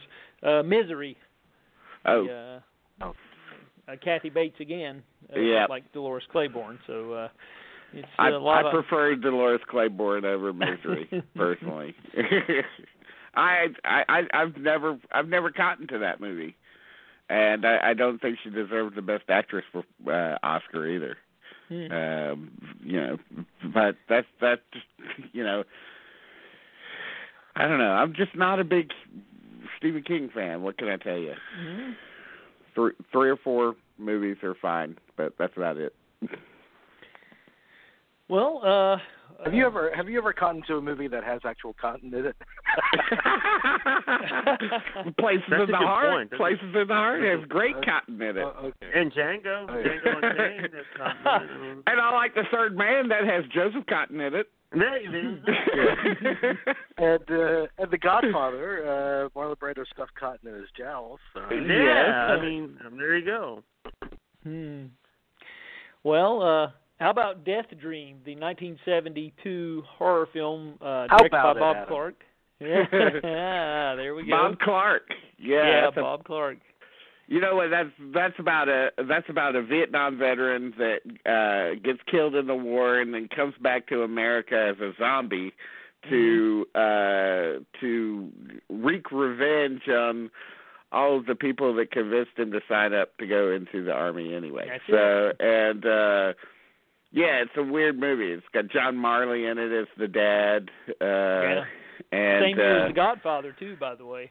Oh yeah, that's right. What a what a weird uh boy, what a weird trajectory to to travel in one year. But um uh yeah, uh not entirely successful. I I saw it at the drive-in as a mo- as uh, under the title Dead of Night. Yep. Um and uh it did stick with me as a child. I rem- I I remember uh, uh, certain scenes from it just searing it their way into my brain. But when I took a look at it as an adult, I was like, yeah, it's not so great. And that comes from uh Bob I'm a fan of Bob Clark Mhm. uh horror work, uh particularly Black Christmas of course. But uh yeah, I mean it's a curio. There's a ton Loose of cannons. extras on That, this. that's pretty horrifying. That- that What is- now? loose cannon. Loose cannons. oh yeah, loose cannons God. I can't even believe that exists. I'll take Uh, Death Dream over that any day. yes. But uh yeah, or or what's the what's the uh sequel to uh Christmas Story? It runs in the family or something like that. That's oh, oh bad. God, I forgot about that. That's pretty bad. Charles Grodin's in Mhm. that, I think. Oh man. Oh, yeah. Well, the Death Dream Blu-ray is, is pretty impressive uh, as far as the extras. I mean, it might be worth to you uh, more to you to get it for the extras than the film because it has uh, uh, Alan Ormsby, the writer of the film. It has his uh, student films. It has uh, commentaries by Bob Clark, who's now deceased, of course. It has a documentary on Tom Savini, the early years. There's an interview with the the star, the guy who plays the the Vietnam vet, Richard Backus, and there's uh, just all kinds of stuff on here, and this is supposed to be the most complete print of the film that they've ever found. Okay. Uh, So uh, you know, it's it, they've done a good job. It's uh, Blue Underground. That, so Cop Out from 1967, starring James Mason, Geraldine Chaplin, and Bobby Darin. What a what a wow. trio there. that was nuts. Oh God. Yeah. I gotta love them for throwing out all these these movies. You know these these older movies. They're Yeah. uh, they uh, you know it feels like we're discovering them for the first time, and uh, and that's wonderful. I know the studios don't care about them, so uh I'm glad these boutique labels are, you know, putting them out there, and it's it's nice. It is, and uh, that, that was a Kino release, as is. uh Well, no, this is Cult Epics has released Death Laid an Egg from 1968 with Gina Gina Lollobrigida and uh Jean Louis Trintignant Trintignant. Yeah. Trintignant. Yes. Trintignant. There you go. Yeah. Uh, so uh, th- that's been issued, and uh, Uh, just Kikuchi, uh, Shunsuke Kikuchi. good, very good. Uh, the Woman in Red, uh, directed by Gene Wilder from '84.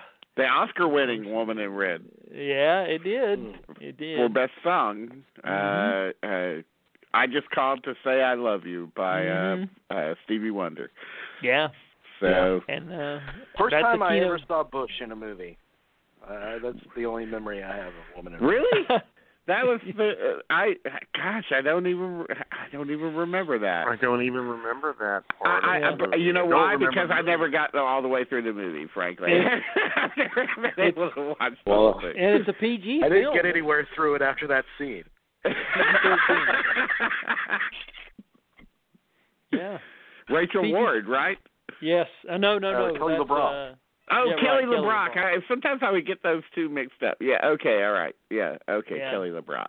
Yeah, and it was. It was PG-13. It was pretty amazing that they uh, got pulled that off. Wow. Uh, yeah. It's pretty amazing what what uh what what Jamie pulled off too. yeah, I mean, good.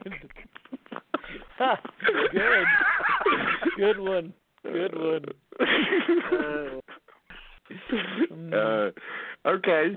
Oh, The High Commissioner from 1968, starring Rod Taylor and Christopher Plummer, and directed by Ralph Thomas. so wait, who was uh, Christopher Plummer replacing in that movie? Uh, oh my God! This episode is crazy. Uh, well, uh, David Steinberg directed The Wrong Guy in 1997. That stars Dave Foley and uh, Jennifer Tilly and Joe Flaherty, and uh, so all these are Kino issues. They they put out a bunch, and then uh, two two releases from Olive Films are Operation Petticoat, uh, directed one of the early directorial efforts from uh, Blake Edwards, actually. Mm-hmm. And uh, this is a nice deluxe edition with lots of extras. Uh, there's even a uh, a new um, documentary, uh, a new uh, featurette with interviews uh, featuring interviews with Blake Edwards' daughter Jennifer Edwards and uh, Lesley Ann Warren. Uh, as they're talking about him and his work on here, so there's a lot of a lot of nice extras on that. And um, Father Goose is another Olive Films Wow, release. that's an interesting double pairing. That's an interesting pairing. That's a really. Yeah. yeah, it There's is. Aunt Leslie Caron, the uh, you know one of uh, the early girlfriends of uh, Warren Beatty. Leslie Caron.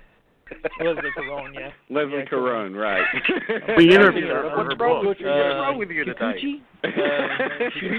We interviewed her for the book, right? Didn't we interview her a couple years Yes. ago for her memoir? Yes, I, had- I bought did. that memoir the day we interviewed her. I was like trying to, Yeah. you know, get get into it. So Yeah. And then uh, the this will be the final one. Uh, we have Doc Hollywood from Warner Archive. Michael J. Fox, Barnard Hughes, and Julie Warner. It's a nice movie. That's a nice movie. and Woody Harrelson. Uh, and, uh, That's true. Yeah, Michael Yeah. J. Fox said he fir- he first ha- he first started having symptoms of MS on the set of that movie. Hmm. huh. Oh, interesting. Went that went that far back. I once Terrible. this is a little side story. It's crazy, but I once met the guy that wrote the book. You know, Doc Hollywood. That's that's based. He lives in Atlanta somewhere now, and uh and I was like, oh wow, you. I didn't know who he was. And he said, yeah, I wrote Doc Hollywood. I'm, what? really? Yeah, it's based on my experiences. You know, uh I was just stunned, but that's just a little side side note. Yeah, so that's uh that wraps up the November Blu-ray releases. That's everything. Wow. um, Not a not a not a Marjoe Gortner title among them. I'm so No, that's the uh, what an outrage. Although I do think I think the young Marjoe Gortner might be in Battle Cry. oh, oh, oh, that I did not know that. ten year old uh ten year old Marjoe Gortner is a child yes, actor. a- as a as a uh, as a war torn uh, uh, moppet. See, I thought I thought Marjoe Gortner played the placenta in the thingy. I- I- With Marjoe Gortner as the thingy. Uh, now there's the interview I Uh, want, Marjoe Gortner. I we want gotta talk. Gortner. Can we get Marjoe Gortner on the show? I would love. Marjoe Gortner on I the would show. love to talk to Marjoe. I would Uh, too. That would be great. It, wouldn't Uh, it be funny if the thingy were like uh, a remake of the thing for kids?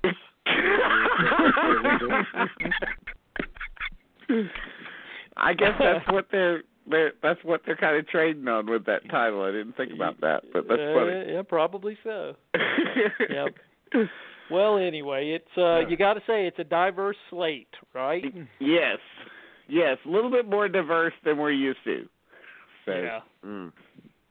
I've gotten a ton of screeners, but uh, you know, most of the screeners that I've gotten are things I've already seen. Victoria and Mhm. Abdul and Uh, Mm-hmm.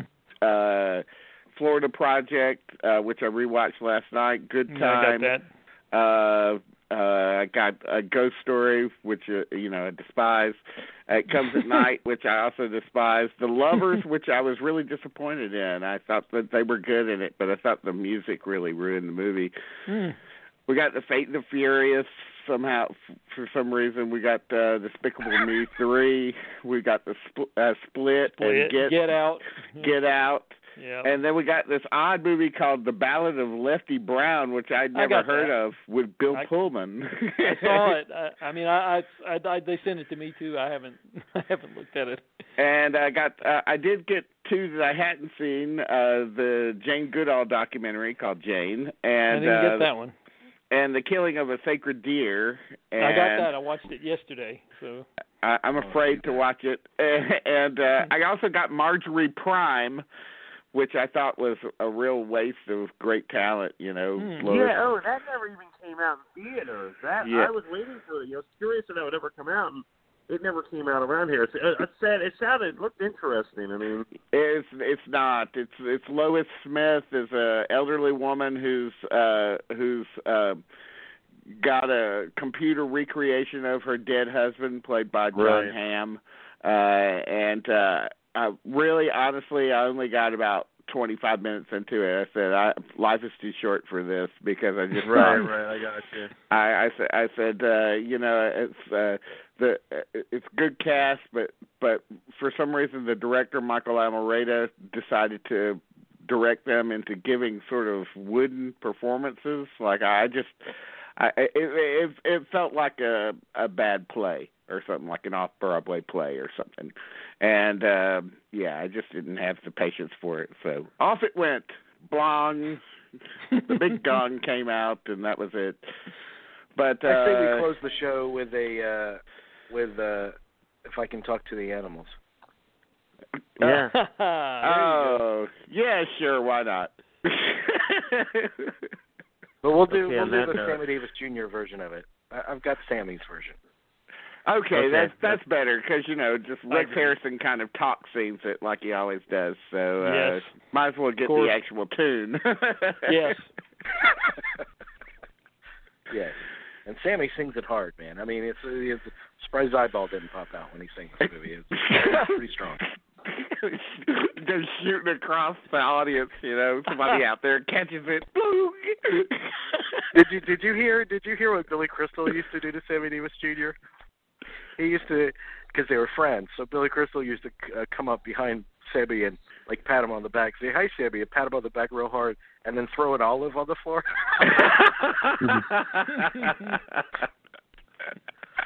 oh God. That's nuts. Uh, okay. Well, I guess this is the end. This is the end. We'll, I guess we'll see you next week. Yep. And uh oh, by the way, next week uh I am seeing uh the post tomorrow night and uh and then I will uh I will also watch either Lady Bird or uh three three billboards uh uh tomorrow night as well. Uh I saw so both of those last week. Yeah. okay, I've seen so, yes, both both of those are very good. Both of those are Mm. excellent, actually. so yeah, we'll I talk like them both. Yeah, I'm, I'm sure they're going to be good. So, uh, so we'll talk about mo- those more next week. Okay. And I'll I'll be watching the po- I'll be watching the Postman tonight. Uh, oh, uh, I'll report back on that next week. I'm sorry. Okay. All right. See you guys Bye-bye. later. All right. Good bye. night. Bye bye. Good, good night. Uh, Kikuchi, uh, Shunsuke Kikuchi.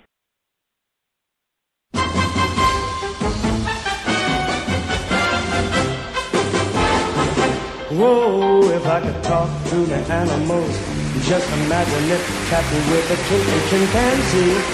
Imagine talking to a tiger, chatting with a cheetah. What a neat achievement it would be if we could talk to the animals and learn their languages, maybe take an animal degree. I'd study elephant and eagle, buffalo and beagle, alligator, guinea pig and flea. I would converse in polar bear and python. I would curse in fluent kangaroo. If people ask me, can you speak rhinoceros? I'd say, of course, Can't you?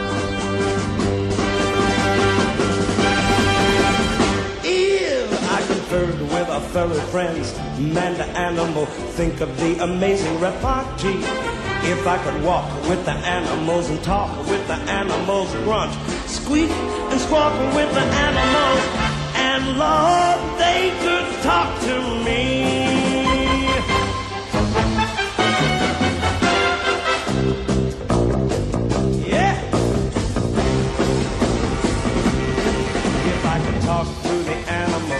Think what fun we have asking over crocodiles for tea. Or maybe lunch with two or three lions, walruses and sea lions. What a lovely place the world would be.